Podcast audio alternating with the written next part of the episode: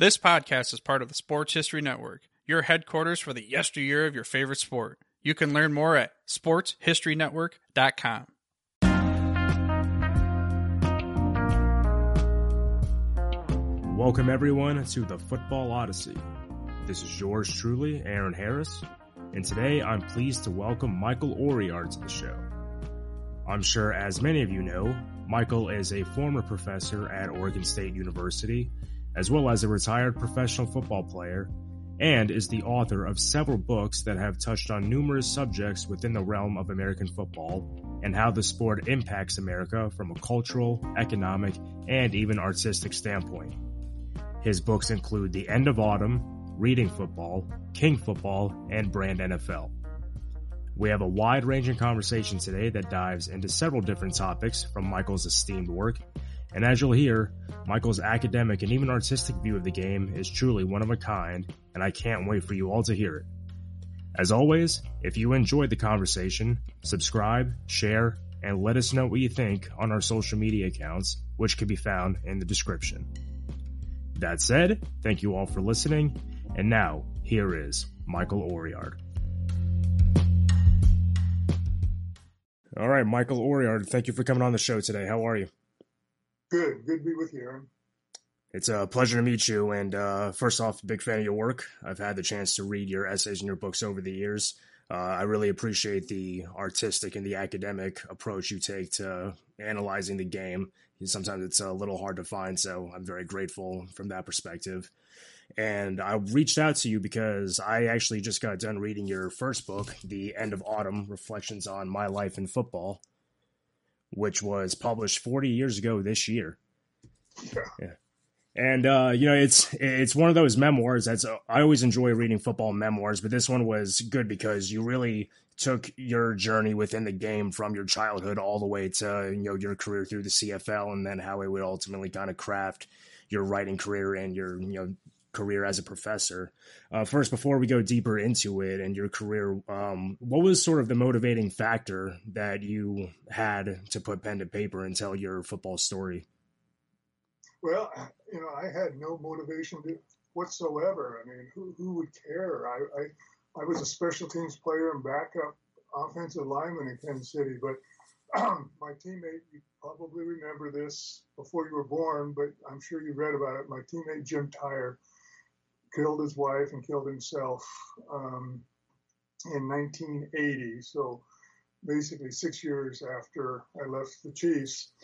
And uh, it was absolutely stunning. And I wrote a piece about it uh, that ended up being published in the New York Times. And lo and behold, I got a uh, a letter. This is back before the internet. You got actual letters um, from a, an editor at Doubleday saying, "Are, are you writing a book about your football life? Or I no. Um, and it just made no sense to me until I figured out in correspondence with him that, uh, okay, so this would be the life, the experiences of an ordinary football player. You know, most football memoirs are extraordinary players, they're the stars, but this would be what what it's like for, for a regular football player. You know, we had some success, and but nothing spectacular and all that. And so that's what led me to actually write the thing. Yeah, that's interesting because like whenever I'm reading the book, it's like obviously you have like some memoirs about you know the Hall of Famers and everything like that, and then you have sort of the tell all, you know, like the Bernard Parrish, David Meggyesy books that talk about you know the underside of the game. But this one, you have a very uh, you know, balanced viewpoint about, you know, this is what football meant to me and it was great, but there were also things that were a detraction as well. And I think it was interesting how you kind of touched on both of those worlds at every level in your journey too. Yeah, I mean, I, did, I didn't have an agenda, so um, I, you know, my challenge was to try to remember stuff. yeah. Now, going back to the beginning of the book, when you talk about um, you know your childhood and your introduction to the game, you, know, you talk about it in a way. You mentioned how you had played a lot of sports growing up, but you know football in particular had this larger than life appeal to you. Uh, you know, there was something very grand and very heroic about it, more so than any of the other games or the sports that you had played. So, c- can you just sort of lay the foundation for the audience and explain, you know, how football at an early age had an impact on your life in terms of how you viewed heroes to a child or the relationship it had, you know, with your father and um, relationship you had with your friends growing up? I guess sort of lay the foundation for you know football and how it molded your mind at such a young age. Well, I, I think most fundamentally, um, I was a younger brother. Um, my older brother was 19 months older. Um, I was, we both ended up six five or so, but but I was big for my age, and, and he was more normal, and so I sort of matched up with him physically pretty well, but I couldn't beat him at anything. And you know, younger brothers, you know, are always competitive. You know, they're always trying to beat their older brothers and all that. So somehow I grew up with, um, you know, this need to prove myself that I think came from having this older brother that I could competed with all the time, but couldn't beat him at anything. Um, you know, for, for your listeners, you know, I, I have, I'm constantly reminded that at 70, age 74, my sense of the world is very different from that of anybody, you know, who, uh, you know, was born after, say, 1980 or so. You know, this was the era of the three TV networks, the game, the game of the week, and all that. And so I wasn't surrounded by football, you know, the way a kid would be today. But but football was part of my world. You know, there were Sunday games, NFL games, and my dad was working crazy hours, but know, we sometimes watched them together. And you know, the only teams you saw in Spokane, Washington, were either 49ers or the Rams. And you know, I became a Rams fan because they had the cool helmets with the you know the Ram. Mm-hmm. Uh, de- de- decoration on, on, the helmet. Uh, and, you know, Washington State was the, the local college, you know, 80, 90 miles away. And they had a guy named Keith Lincoln in the 50s, a great running back. And so I, you know, I just picked up the way a kid would do, you know, the, you know, the, the kind of the sport uh, in, in the world. Baseball was the big sport. I, I knew all there was to know about baseball, all the statistics and Rube Waddell and Walter Johnson, and you go back to the beginning, and I read books about these things and so on. Football wasn't like that for me, but football was was um, where you proved yourself, you know. And I didn't have a father I had to prove myself to, and I didn't really have a brother to prove myself to. I had myself to prove myself to, but it was you know kind of driven, like I say, I think by having this this older brother. Uh, but but you know, you know, to, put a, a, simple word on it, toughness. You know, a kid gets this idea that you know if he wants to demonstrate, prove to himself or to anybody else that he's tough enough, you know, football is is one of the principal places where you do it. You know, and, and you do it in a safe environment. And you know, you're not you're not you know putting your life at risk, or at least not very likely, and certainly not within your consciousness. But anyway, so you know, playing football, you know, as a way to, you know, to, you know, discover things about myself and to prove things about myself. Uh, you know, I think that's the way. Uh, that's the way kids used to grow up with football. You know, now inundated with the media and all that, uh, you're more likely to grow up thinking you're going to make a million dollars or 17 million dollars or whatever, and you're going to play on TV you know, none of that was part of the world that I lived in, the football world that I lived in. But my football world was guy named Hoppy Sebesta across the street. You know, I was I was maybe six, seven years old, and he was a high school player at the local Jesuit high school that I was going to be going to, and and he was an all city, you know, running back, and and he was my hero. You know, it, it was a much smaller scale world uh, back then than it is now. Yeah, that's interesting how your experience playing football kind of parallels the evolution of the media infrastructure, right? Like you you look to a local hometown hero that in some regards served as a little bit of an inspiration that you wanted to live up to as opposed to who you would see on Sundays or on Monday Night Football. Yeah, yeah. I mean, you know, I, I did see a little bit of it on, on TV, and I was born in 1948, and as near as I can figure, the, the, the first year season that I can kind of remember remembering. Uh, was 1958, and you know Billy Cannon won the Heisman Trophy for LSU, and LSU had the Chinese Bandits uh, and, and, all of that stuff. And like I say, there's this guy Keith Lincoln down at Washington State, but he was never on TV. Washington State didn't get on TV, but um, I, I, guess already at age 10, I must have been reading sports pages because I knew who Keith Lincoln was, you know, and um, so, so you, you, you you picked your heroes where they were available to you, and you didn't know that much about them. And um, you know, I, I, I, I think I had a tremendous advantage coming from such a simple world for football to come to mean for me what it did. Um, uh, I, if growing up today, it, it never would have played out the same way. Yeah, it's just too prevalent. You know, it's like you don't have like that imagination to kind of leave yourself in wondering. Like I had uh, the chance to interview Upton Bell, uh, the son of Bert Bell, a while ago, and he was talking about you know how the great it was to like listen to the monsters of the midway on the radio. You know, you didn't really have a face with the name, but you just hear the description, and it kind of gives you like uh, that fuel for your imagination what they would look like if you never got to see them in person. Yeah, yeah, exactly. Yeah, yeah. Your your imagination was was. Uh, much more involved, but also your imagination was limited. What, what you could imagine, you know, yeah. the greatness you could imagine for yourself was rather circumscribed back then. Yeah. Well, it's like even when you look at like, and you've written about this, like the uh, the pulp magazines you had from like the late 30s through the late 50s. You know, it has like these uh, paintings of, uh, you know, a fullback or a tailback carrying a football, like he's in distress. You know, almost like it's like an action story and it's cool to see like how like something like that I could see a kid reading in like the 40s or in the 50s thinking about you know a football hero that he looks up to that he has never seen in person maybe hears on the radio but he has like this image of you know a larger than life image of them in his head based off like the media he sees surrounding him. Yeah yeah i mean a, a, a football star was sort of like um, you know a cowboy. You want to grow up to be a cowboy. Yeah. Oh, you want to grow up a football star. They're kind of the same thing. Right. Or at least in your little world. yeah. Now, would you say that it was probably maybe like in high school in which not only the toughness part of football appealed to you, but also you know the aesthetics and the artistry of the game?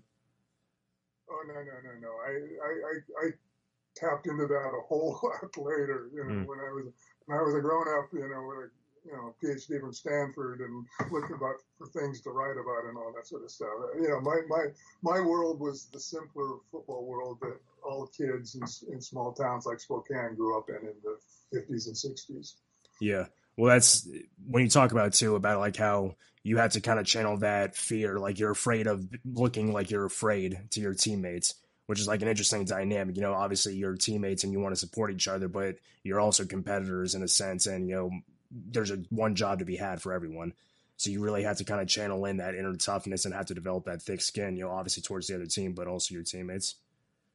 Yeah, yeah. I mean, like for me, okay, so toughness was a big part of it, but like I say, um, it, it, was proven to myself, uh, and I was really fortunate I didn't have a father mm-hmm. that had expectations they dumped on me. I, I, wasn't proving anything to my father. Um, uh, you know, I, I guess I was proving to to my coaches, but mostly I was proving to myself. But if the coaches didn't notice, then it, you know I needed that validation.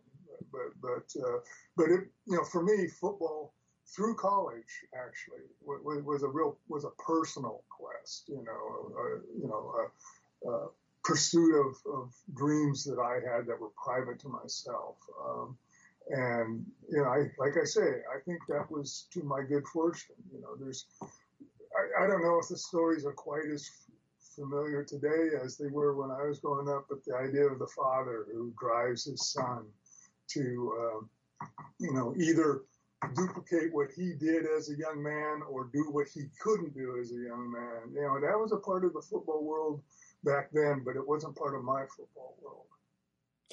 Yeah, even like uh, I mean, I live in Florida, and you know, down south, you know, youth football is just as big as you know high school football in some parts. You know, like they're already doing like summer training camps at like you know six, seven years old.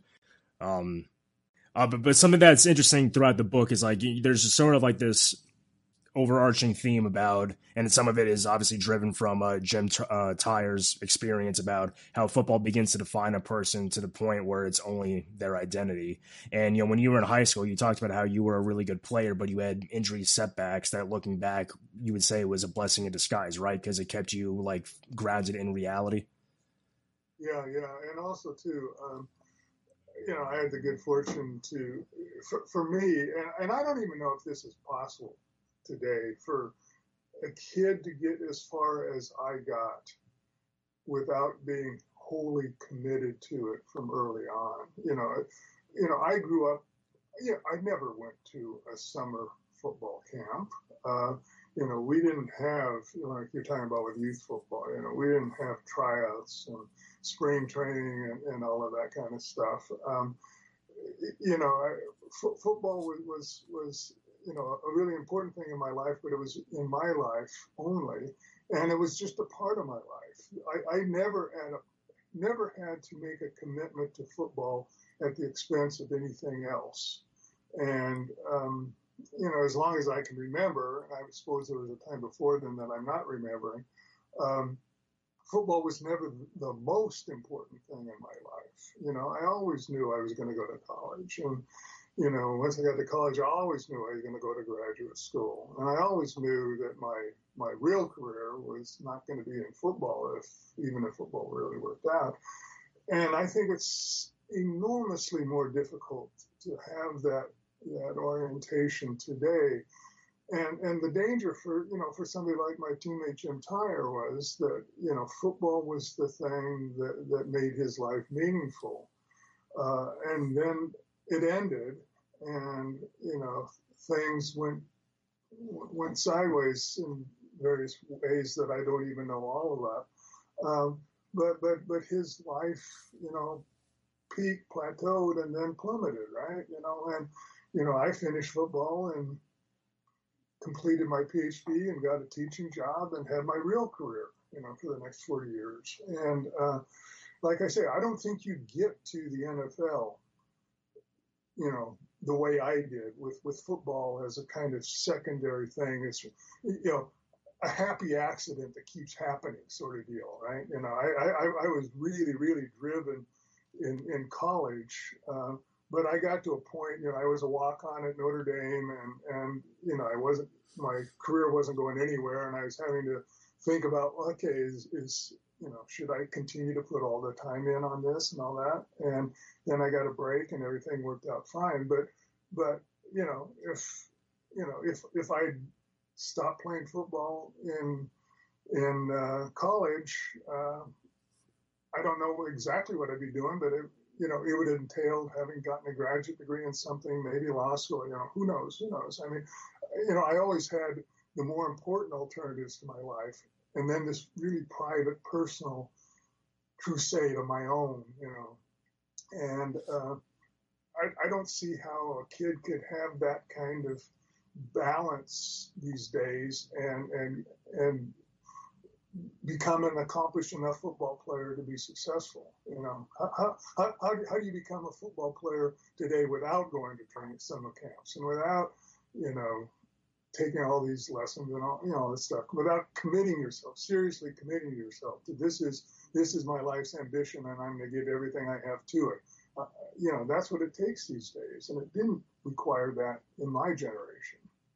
Yeah, it's almost like you really have to be a super athlete to be able to do all the other things and still be really good at one of the sports. I mean, obviously, you know, for like offensive linemen, they may do like weightlifting in the off season or like be on the weightlifting team in high school, but I mean, that's pretty much just so they can continue their football workouts within the confines of the rules, right? Mm-hmm. Yeah, and, and you know, weightlifting was just coming in. You know, when when I joined the Chiefs in 1970, you know, they had the best team in the NFL. They just won the Super Bowl uh, and my teammates like Jim Tyrer, you know, guys who were eight, nine, ten years old. I mean, Lenny Dawson, the quarterback, had a 19 year old daughter, and I was 22 years old. You know, yeah. they were from the current generation, right. and they never lifted weights. They were just these big, strong men. You know, who worked construction in the summers and butt bales or did the, the sorts of physical labor that that you know young guys did in, in summers for for staying in shape. But but they didn't. Lift, I could lift more weights than you know than these massive offensive linemen on the team, but they were so much stronger than I was. You know, I mean, yeah. they were they were just man strong, you know, instead of weight room strong. You know, yeah. but it was just starting. It was just starting in the '60s. The the weight training for for football players. Yeah, I actually just did a a, doc, a short documentary on YouTube about Alvin Roy, who I was he the coach for you when you were there? He he was the strength coach when I was there. Yeah. Yeah, it's it's fascinating because uh, it's funny you mentioned Billy Cannon too, because he was like one of the first people that did his programs in uh, Baton Rouge whenever he was coming up. So that's interesting that you were there at the same time whenever the NFL was starting to go that direction as well. But yeah, it's, it's. I remember Alvin pretty well. I mean, he, he he was a.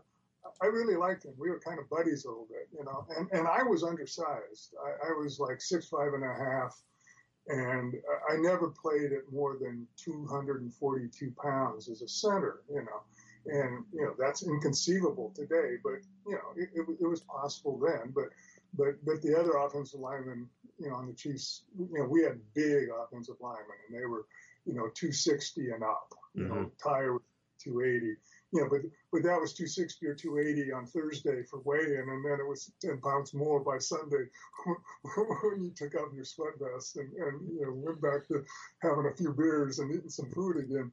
But uh, you know, I was undersized, uh, and I tried like hell to put on weight. You know, I, one year in college, I drank Metrocal, this protein supplement. You know, six cans of it a day. I went to bed bloated and put on about 15, 20 pounds and lost in the first week in training camp. I just couldn't put weight on. And so here I am, you know, you know, hanging out on practice field with Alvin Roy. He never once, never once mentioned. Um, I don't even know if I would have known what he was talking about at the time. I mean, this is this is only 1970, but he never mentioned steroids as something I might. Hey, Mike, you know, I got this this supplement you might try. It'll help you put on weight.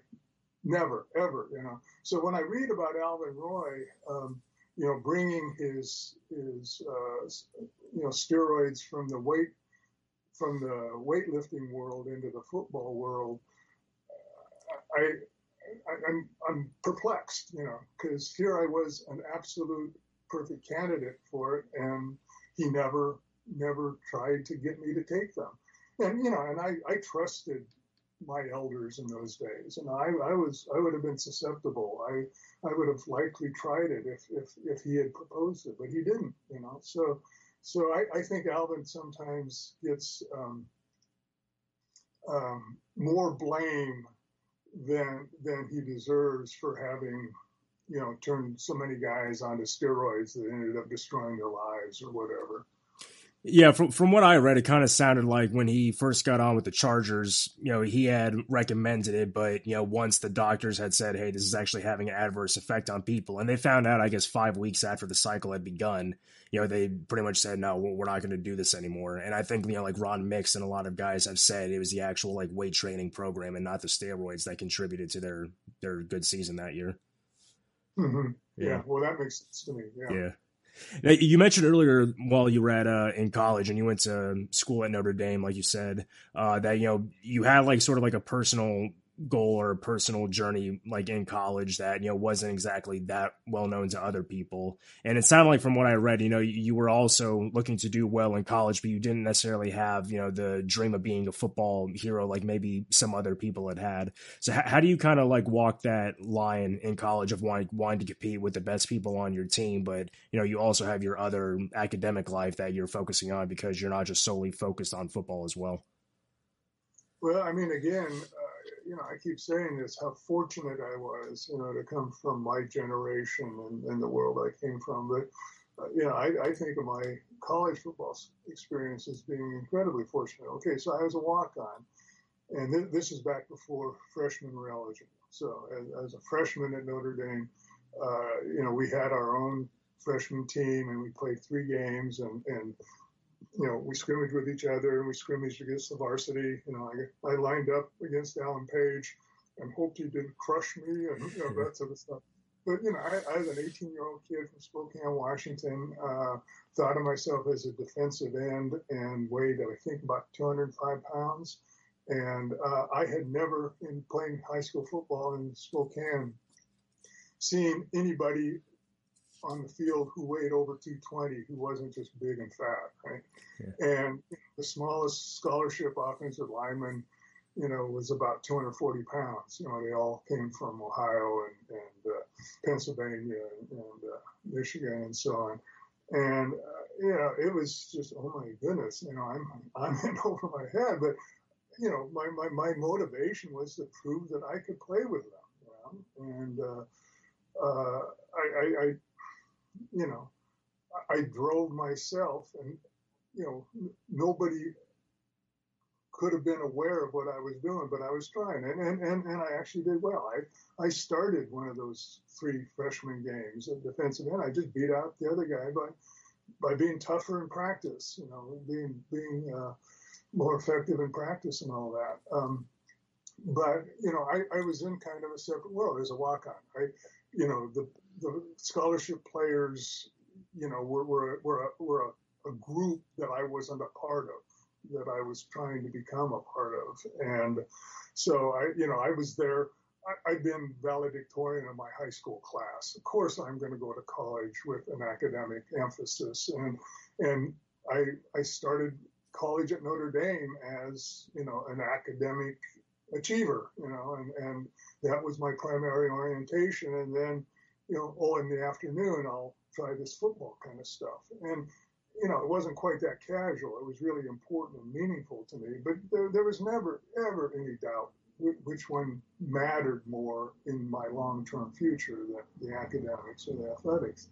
Um, so I was I was an outsider in that football world, you know, which which limited the the kind of experience I could have.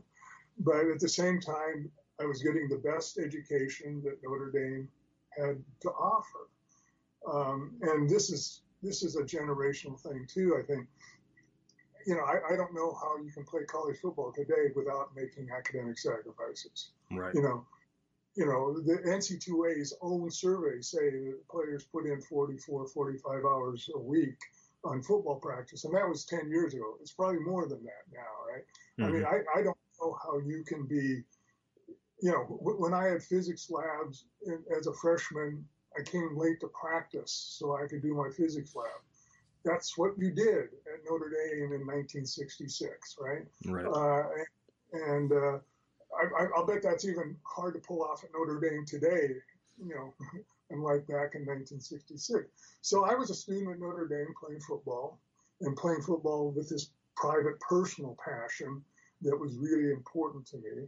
Uh, and then, you know, w- when I got my break and things changed, and all of a sudden I was a backup center beginning of my junior year, and then started became a starter halfway through my, my junior season it, it, it, was sort of wonderful. Not sort of. It was wonderful. I mean, I can. I I don't have a great memory, but I have a vivid memory of the first game I started in in 19. It would have been 1968 against Illinois at home, and you know we blew them out. And and Ara Parseghian, the coach, you know, sat his starters for the fourth quarter. And I can remember sitting on the bench on the sideline just this feeling of unbelievable satisfaction for having just played my first game as a starting center at the University of Notre Dame. I, I, I did it. I made it. You know that kind of feeling. You know? But as I say, but it was always my, my, my private, personal, sort of short-term, hugely important crusade alongside, you know, my, my life's ambitions, you know, right. to to be to do something in the world, right? Well, it's also like being the fact that you played for such a obviously Notre Dame maybe not doesn't have the same prestige now as it once did, but like to be able to play on the same field or for the same university as a lot of the legends in years past, that also had to feel uh, fulfilling in its own right too. Oh yeah, yeah. I mean, I was a Catholic kid, you know, mm-hmm. grew up in Spokane, Washington, you know, far from Notre Dame, but I'm not even sure how I picked it up back then. Uh, you know, I, I knew I knew all about Knute Rockne. I knew some I knew it when Ara Parseghian came to Notre Dame from Northwestern in, in 1964. Uh, you know, I knew John, John Huarte had won the Heisman Trophy a few years before I got there. Uh, yeah, I, I knew the Notre Dame story and the mystique and you know, you, you, arrive on campus as a freshman and there's the Rockne Memorial at one end of the quad and there's Touchdown Jesus on, on the 13th story library.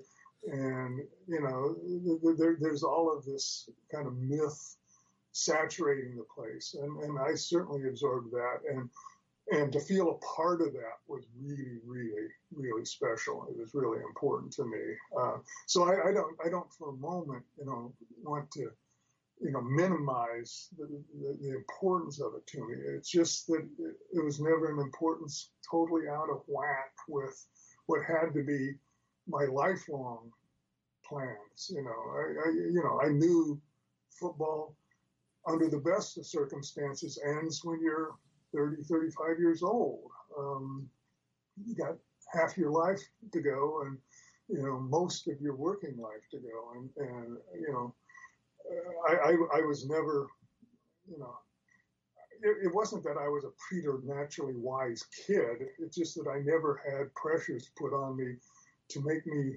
understand anything other than that. That, yeah. that you know, was important was school and what school led to. Now, whenever you decided to play professional football when you were drafted by the Chiefs, was that, you know, obviously when you have these very long term plan in mind of wanting to teach and you know continue grad school. Uh, you know, was this still something you decided to go with just to see from a competitive standpoint how you would stack up with the best as a player? I mean, was that because obviously at this point you, you were very focused on uh, life after football, but you, you, still decided to go through at the professional level. Is you just wanted to see as a competitor if you could hold your own? Yeah, I mean, uh, you know, I had finished a kind of fairy tale experience at Notre Dame, and um, you know, I was intrigued by the idea of playing professional football. And, you know, being in South Bend, Indiana in the late 60s, uh, and as a center, you know, the ogre who loomed in my imagination was Dick Butkus, you know, yeah. out there for the Bears. And I thought, if I tried to play against him, he'd kill me. but, you know, uh, but you know, it was still professional football, you know, and, and, I dreamed about professional football when I was a little kid and all that kind of thing. And so, if the opportunity arose, yeah, I wanted I wanted to try it. Um, and I, I was a fifth round draft choice. You know, they, they nobody was beating down my door to get at me, but you know, they somebody decided I was good enough to to, to give it give it a shot, and I was perfectly willing to give it a shot if so long as it didn't interfere with graduate school. When, mm-hmm. when I got into graduate school, if they'd told me, sorry, you, you either report in September or, you know, you, you know, you can't be admitted, I would not have played in the NFL. But because, you know, the schools I, you know, went to were willing to allow me to come in January, uh, it, it worked out ideally. And so then I arrived in Kansas City, you know, to see how it went. Mm-hmm. And it wasn't nearly as important to me in Kansas City as it had been at Notre Dame to, to prove that I could make it. Whatever I needed to prove to myself about myself through football, I did at Notre Dame. In Kansas City, it was an additional really, really interesting experience with a really interesting group of guys that uh, that um, I wanted to keep going as long as it can. My master plan was, okay, a PhD takes four years, doing it this way, going to school just two terms a year, let's say six years. So my master plan was to stay in the NFL for six years, uh, at the same time I got my PhD and then find a teaching job. That, that was the master plan. And if ever graduate school and football collided with each other, it had to be graduate school. Mm-hmm. You know, that was the long term plan, the long term priority. Uh, but as long as it didn't collide, then I keep going. Well, it, it ended prematurely. I played only four because um, I got cut by the Chiefs at the end of the first players' strike in 1974. Uh, but unlike most NFL players who get cut, um, particularly if they get cut sooner than they'd anticipated, they have this great uncertainty facing them when, when, when they leave. And for me, I went back to Stanford and finished my PhD and, and then went on to, to, you know, my academic career. So yeah, I keep, I keep saying this, but I really, you know, it, it's just so obvious to me. I was so fortunate to, to be you know, in this playing in the circumstances in which I was playing it were possible because of the generation that I was right. part of, possible because of my family, possible because of the schools, and you know, the, the whole environment that I that I lived in. Uh, you know, I didn't have to plot this thing out against all the odds or anything like that. I just had to go with what I had sort of grown up understanding made sense. Now, after you were cut from the Chiefs, you spent, I believe, a season or a half a season with the Canadian uh, football team, the Tiger Cats. Yeah, yeah. I I got a, a call. I went home. You know, I I was angry, of course, and you know, this is something I'd done for what 18 of the first 26 years of my life, and and it had ended prematurely and, and in an ugly way. You know, being being, being uh, cut from the team under circumstances that didn't make much sense to me. Mm. And so when I got a call from the team in, in Canada, the Hamilton Tiger Cats, uh, it, I, I, I, jumped on it. It gave me an opportunity to walk out on my own two feet rather than at the end of, of somebody's boot, you know. So I played out the season. They start their season earlier because their winters come earlier. And so I played, I think, nine games in, in Hamilton and you know, it, you know, was kind of the stud offensive lineman in a way, and uh, that was sort of gratifying to my bruised ego at the end. But basically, what it allowed me to do was to stop when I was ready to stop, rather than when somebody else told me. I, I could have continued playing in Canada had I chosen to, but but at that point, what would what would be the point? You know, right? I was all I had to do was finish my dissertation, and I could go about my lifelong business. Do you, um, do you think that going out on your own terms also made you not feel bitter towards the game after you had left? You know, I, I suspect it helps helped a lot. Yeah, I mean, I, I, I, I don't know how embittered I would be. You know, when when I finished in Canada uh, and went went back to Stanford and then to Oregon State for, for my first job. I, I, didn't watch much football for several years, but I didn't I didn't feel estranged from it or angry at it or alienated from it. I just you know I just done it so long, you know, at at the highest level, playing with my teammates in Kansas City, that uh, what I saw on TV just wasn't very interesting to me. It, it, or it just didn't pull me in. And, and maybe I was protecting myself, my, my fragile ego a little bit. I don't know. Um, but but I, I, I, wasn't bitter. I was just, you know, relatively um, uninterested in the game at that point. But had, had it ended before Canada, you know, may, may, maybe my, my ego would have been a little more bruised, my feelings a little stronger. Mm-hmm. Um, you know, I, I yeah, it, it, it, was a nice way to go out. Nice way to go out. Yeah. Now, to sort of uh, switch to um, a little bit of uh, you know football in the media and some of the topics you touched on on King Football.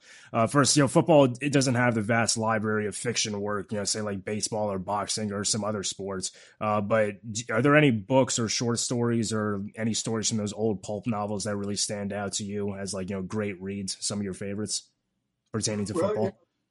You, mean stories that, that, that, ordinary citizens would like rather than professors of English. Oh, both. yeah. Well, you know, there, there's there's a famous short story by a guy named Irwin Shaw called the 80 Yard Run from 1941 in Esquire, I think it was, about the aging football player.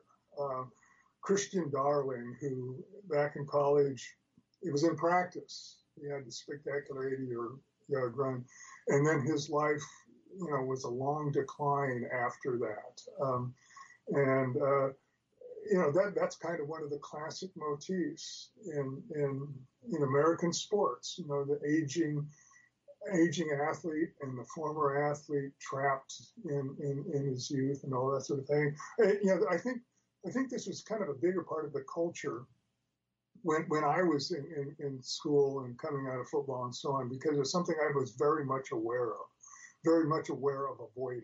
You know, not becoming one of these guys or not becoming the 40 year old guy who goes down to the bar on Friday nights in the fall and talk can do nothing but talk about you know his junior year in high school you know when he scored that touchdown and oh you know right you know yeah so Irwin Shaw's 80 yard run is, is, one of those um, you know more recently there's a, a very wonderfully strange novel called End Zone by Don DeLillo, who's a very well-known writer, and End Zone is not as well known as, as some of his other novels, but it, it's just really, really interesting. Um, yeah, there, there, there's a handful of, of, you know, kind of semi-classic football texts, uh, and then a lot of just formula stories, generic stories, some of which are fun and mostly interchangeable. Um,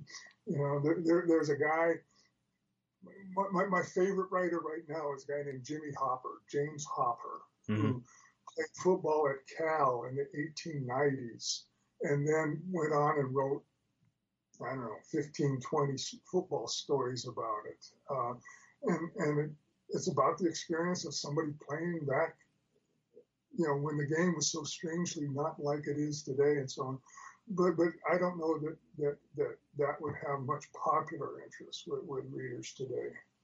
Yeah, I have two magazines. Uh, it's like Football Action, and I think maybe it's just called Football from you know the 40s and 50s. And uh, there was one story. Um, it, it's kind of like a the motif of like you know the mobster tries to get him to throw a game, you know that that, that that conventional narrative and somehow like he gets out of it and there's like a, damsel in distress some sort of femme fatale also in there.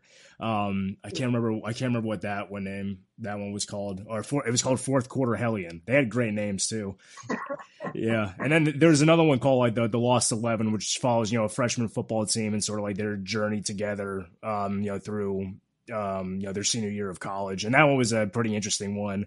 But it, it is interesting how a lot of them just seem to repeat the same, you know, formula over and over again, you know, because it's it's not like Western or, you know, like detective where you can have like a little bit of a variety. Whereas like football, you know, you, are kind of a team and there's only so many ways you could tell that one story, you know, or in that same setting.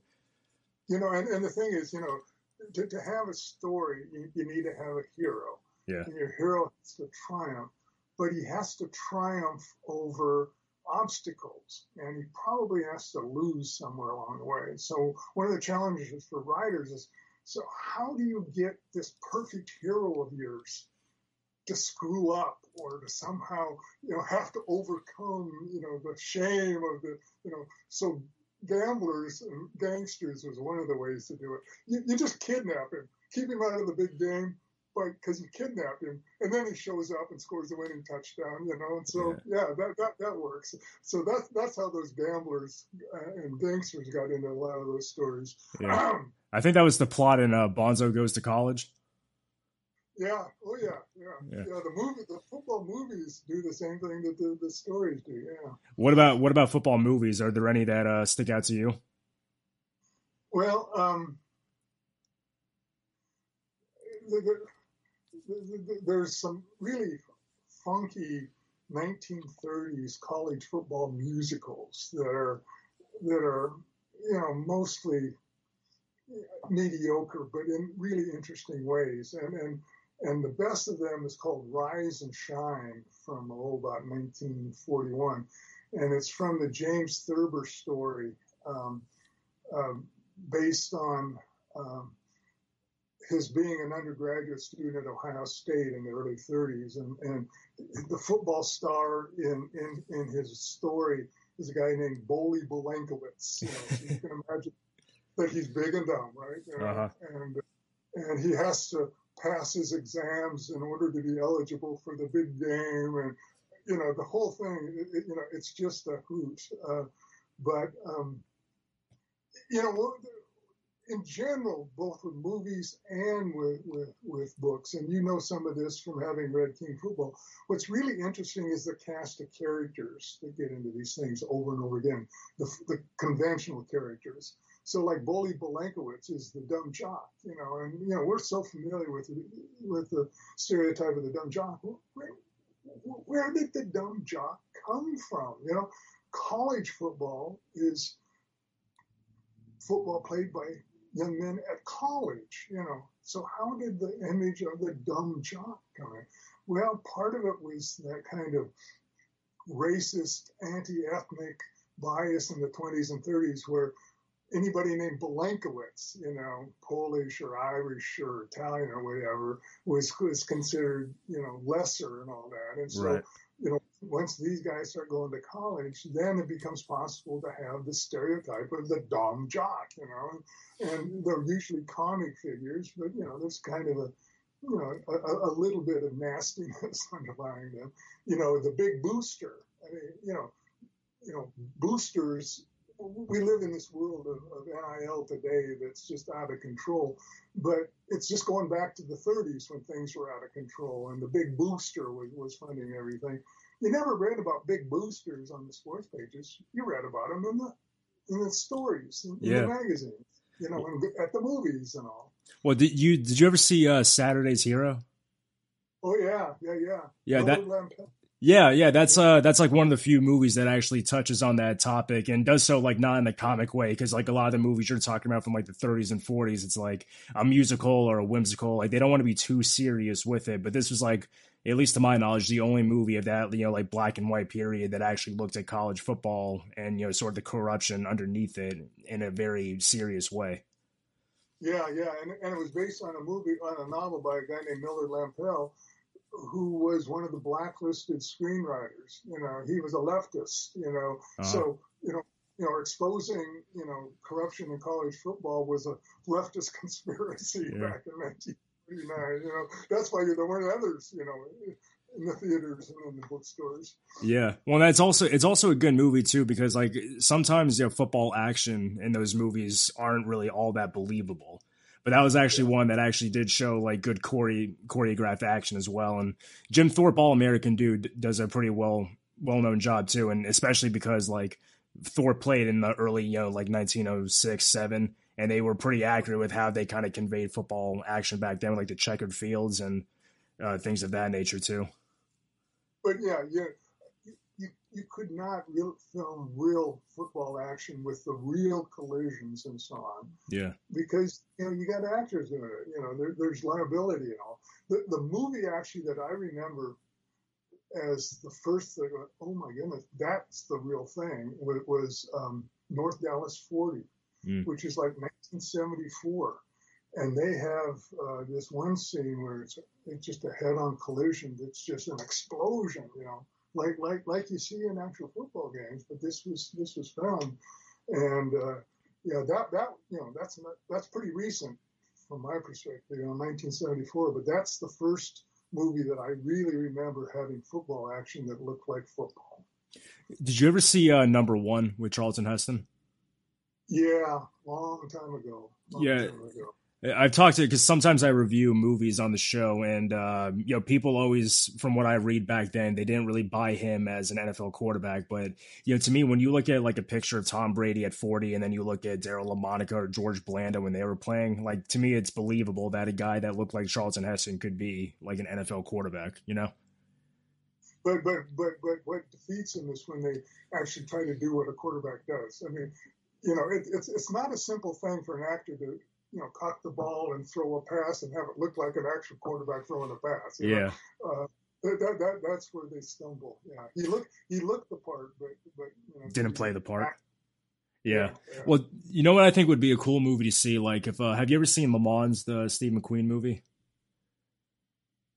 It's basically uh, it's basically like a it, the what? A race Yeah, it's uh, it's supposed to be like a fictional documentary, but not like in the sense of like a mockumentary where they give interviews. It just like has a camera on the Le Mans race that Steve McQueen is fictionally racing in.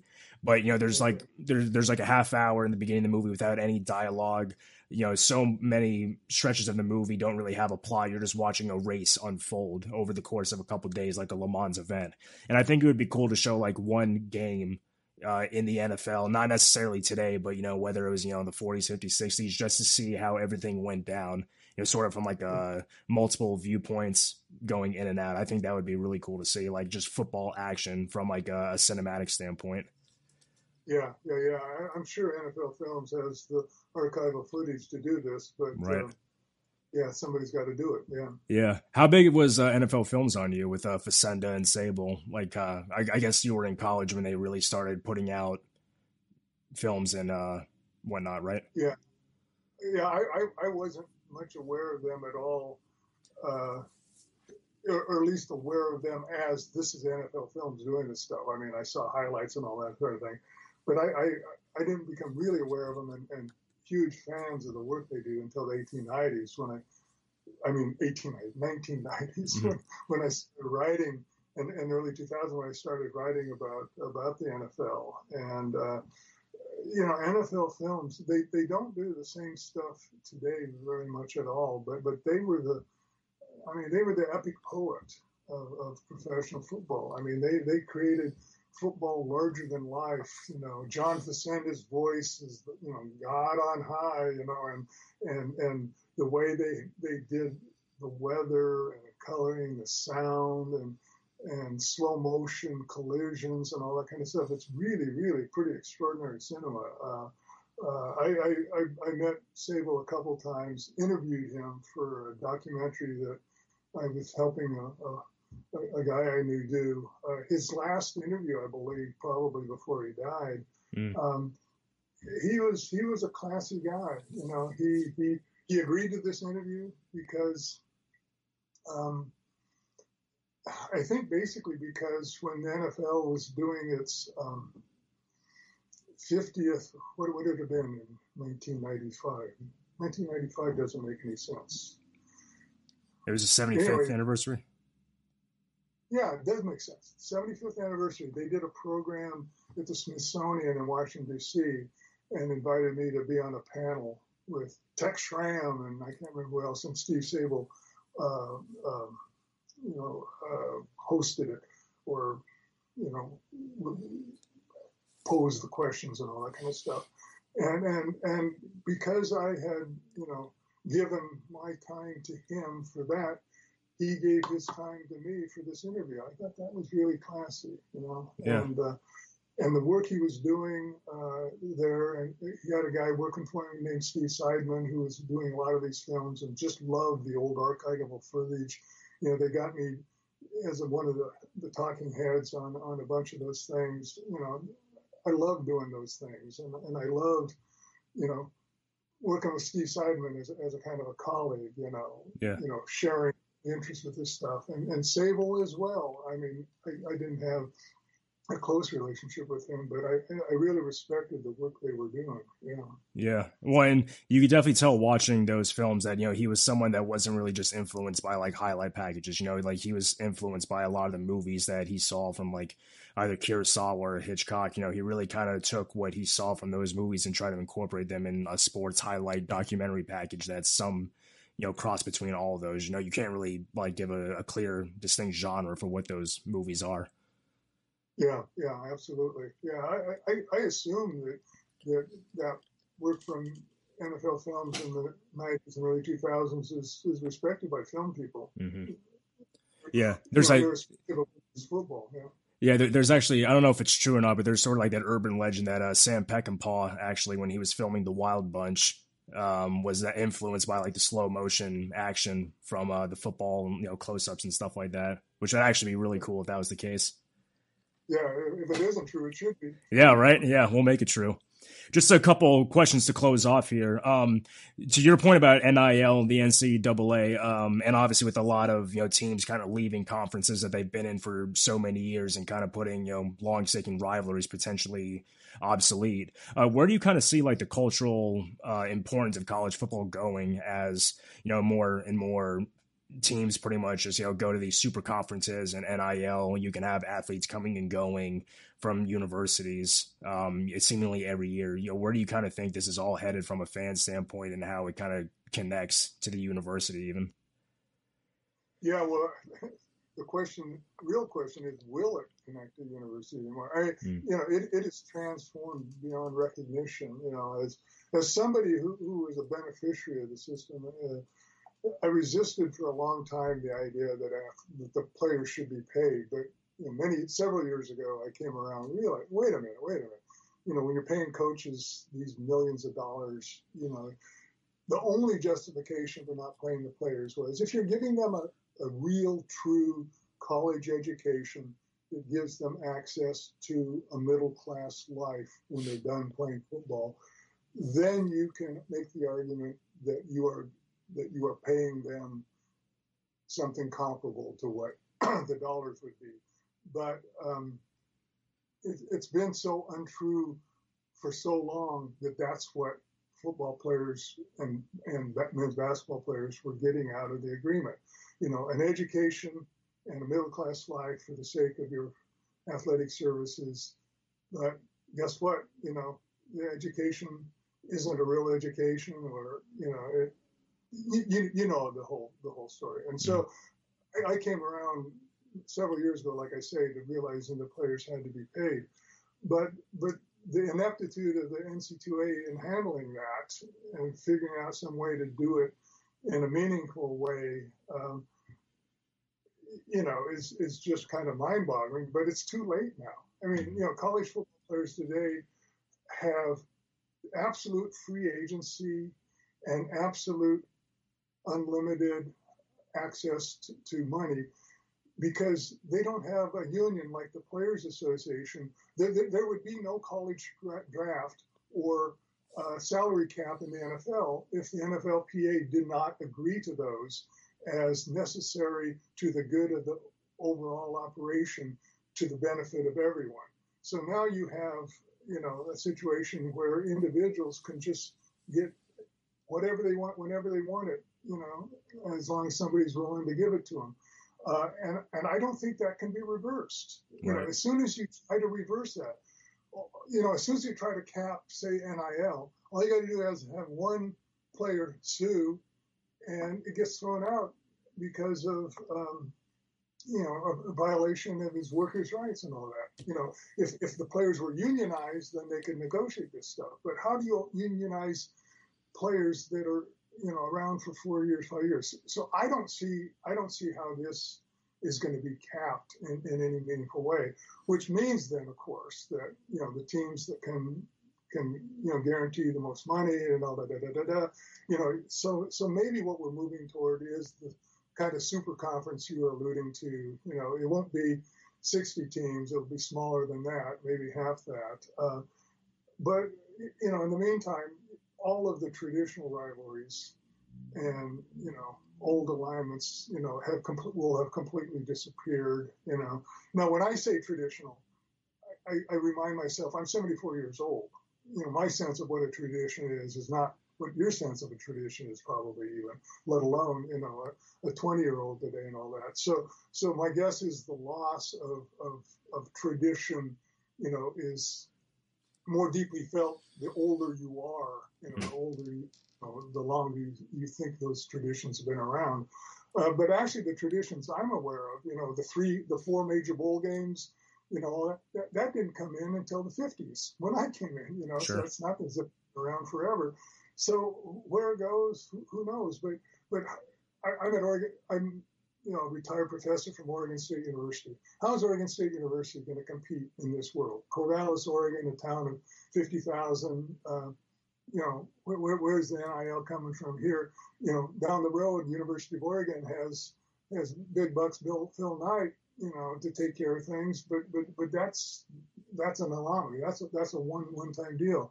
Uh, you know, what's going to happen to the Pac-12? You know, how, how, how are Cal and Stanford going to accept, you know, Boise State and San Diego State as peer institutions? You know, mm-hmm. you know, college, you know, football conferences, you know, were, were part of university relations more generally. You know, institutions came together as like-minded institutions. So, what what what, is the Pac-12 going to do now that it's lost its LA schools? Uh, you know, I don't know what's going to happen there.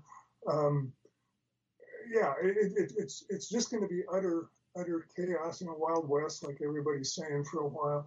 But I don't know how you cap the Wild West, and so there's going to have to be some kind of Darwinian shakeup of, of the whole operation. And I don't know who's going to come out on top. You know, I keep thinking about those SEC schools. Um, they're not in big media markets; they're in big football markets. But you know, uh, are, are, they going to remain on top forever? You know, uh, or is or is somehow you know the, the sports media going to drag things you know to L.A. and New York? You know, I, I, I don't know, but it's it's it's it's it's going to be a real mess for a long time, and I think a lot of you know Oregon State is completing a hundred and sixty million dollar uh, remodel of its football stadium, which mm. will seat thirty five thousand when it's done. So it's it's going to have 160 million dollars more of bonded indebtedness. There are institutions all over the country, you know, that are paying off their stadiums. So what happens when they can't fill their stadiums anymore? What happens when the TV revenue doesn't, you know, fill in for they can't fill their stadium? You know, it, it's it's it's going to be it's going to get really messy in, in in a whole variety of different ways around the country. Yeah, well, it kind of goes to the point in your book, you know, when you mentioned like the big stadiums, you know, it's kind of like, you know, with the rise of cable and now with even streaming, it's like, you know, football kind of went from being a little bit of like a mythology to being just pure entertainment now where you just can't escape it. That's played not really by heroes, but by celebrities now, you know? Yeah, exactly. I, I, I cringe when I see um, Bryce Young in one of these uh, TV commercials, you know, you know, th- this is a, a, sophomore quarterback at Alabama, you know, in these commercials. And I'm thinking, so he puts in so many hours on football that he doesn't have enough to be a truly, you know, committed student. But now he's got to put in money on marketing himself, you know, and he, he's just, you know, kind of an extreme case because he's, he's so visible doing this on these national commercials. But, but what, what, what are these kids going to do, you know, when they're trying to balance classes, football, and branding themselves and marketing themselves and you know meeting the expectations of their sponsors and so on. Uh, it, it's it's going to present a whole new set of issues. Yeah, yeah, and, and and again, I'll repeat what I said over and over from the beginning. I am so glad to be old, you know, yeah. to have been through a simpler world that I went through. Yeah, yeah, I I envy you in, in a lot of ways that way.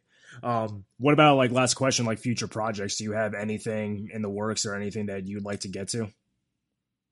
Well, in in uh, in retirement, you know, I no longer teach and go to meetings, but mm. I can keep writing. And, and and I finished one book a few years ago, uh, a, a, kind of kind of labor of love, a picture book mm-hmm. called The Art of, with all of these images, you know, from 1890s up to the 20s when things are still in the public domain and I don't have to pay fees to reproduce them. And there's some just wonderful, you know, football art from, from those years. And so that was fun. And what I'm working on now is a book about, um, well, okay, we haven't talked about this in the program, but we all know that what's hanging over football is CTE. Mm-hmm. And uh, what what we're going to do when we know more about you know what causes it and right. what are the chances and all that kind of stuff. And so it's, it's made me think about the violence in football for a long, long time. You know, toughness was being able to withstand the violence, but you know, you know there there are limits to how much toughness you want to have if you want to you know keep your sense. So anyway, so I'm I'm, I'm writing a book about you know the role of violence in boxing and football, and you know just trying to figure it out, trace it through, you know, through books and movies and yeah. you know sports writing and magazine articles and all that kind of stuff. Uh, and it's it's something that gives me something to do when I get up in the morning, and I don't have to go off to the university and actually work at a job. You know? Yeah. Well, that that's going to be interesting because I've kind of wondered like about the modern fan. Like, does the modern fan really gravitate to football a lot simply for the toughness and the hard hits like they did ten or fifteen years ago, or is a part of it just like the offensive spectacle and the artistry that goes into the game more so than it did, you know, a decade or two ago? Yeah. Well, I mean, the fundamental tension in football is between artistry and violence. Mm-hmm. You know and, and the, the way I, I, I, would always explain it, you know, say to a group of students, you know, just picture a wide receiver going up to catch a pass at the same time that the, you know, the, the defensive back slams into him. There it is. You know, there's the artistry, the pass and the catch, and there's the violence. And one without the other would not be so powerful. You know, just a guy running down the field and catching the ball, big deal, you know, or just somebody hitting somebody, big deal but somebody hitting person at the moment of balletic artistry, what's going to come out of that? Right. You you want you want the guy to hang on to the ball, and that makes his accomplishment that much more impressive. You know, and that's what football is all about. Now, between the two, you know, what do fans prefer, the artistry or the violence? You know, everybody likes some of both, but some probably like one kind more than the other kind. You know, you know, it, it used to be said that you know women like the artistry of football and men like the violence. It's it's not that simple. It's not yeah. that simple. Yeah, I agree. But, but, but, you know, when I watch NFL football today, uh, it doesn't seem it doesn't seem tame. You know, the game is still plenty rough and violent and all that. Uh, the question is, is it still too violent? Uh, and we don't, we won't know that until we can diagnose CTE in living tissue. You know, yeah. once the scientists figure that one out, then we're going to know a whole lot more about just how, you know, how much how much violence can, is possible to have in football. Yeah, Jack Tatum used to have uh, in his autobiography had a suggestion where if you want to cut down on injuries, get rid of zone coverage and just have everyone play man to man, which is an interesting concept, frankly. But like you kind of wonder would that actually kind of help things because you don't have someone that's going to lay a guy out when he's coming across the middle or on like a shallow cross or something like that. Yeah, and and, and Jack Tatum is not exactly the guy yeah. who you want to trust him you want you want to make the game safe enough. You know what you do? You just take off the helmets. Right. You know, as soon as you take off the helmets, people guys will protect their own faces and heads. Yeah. You know?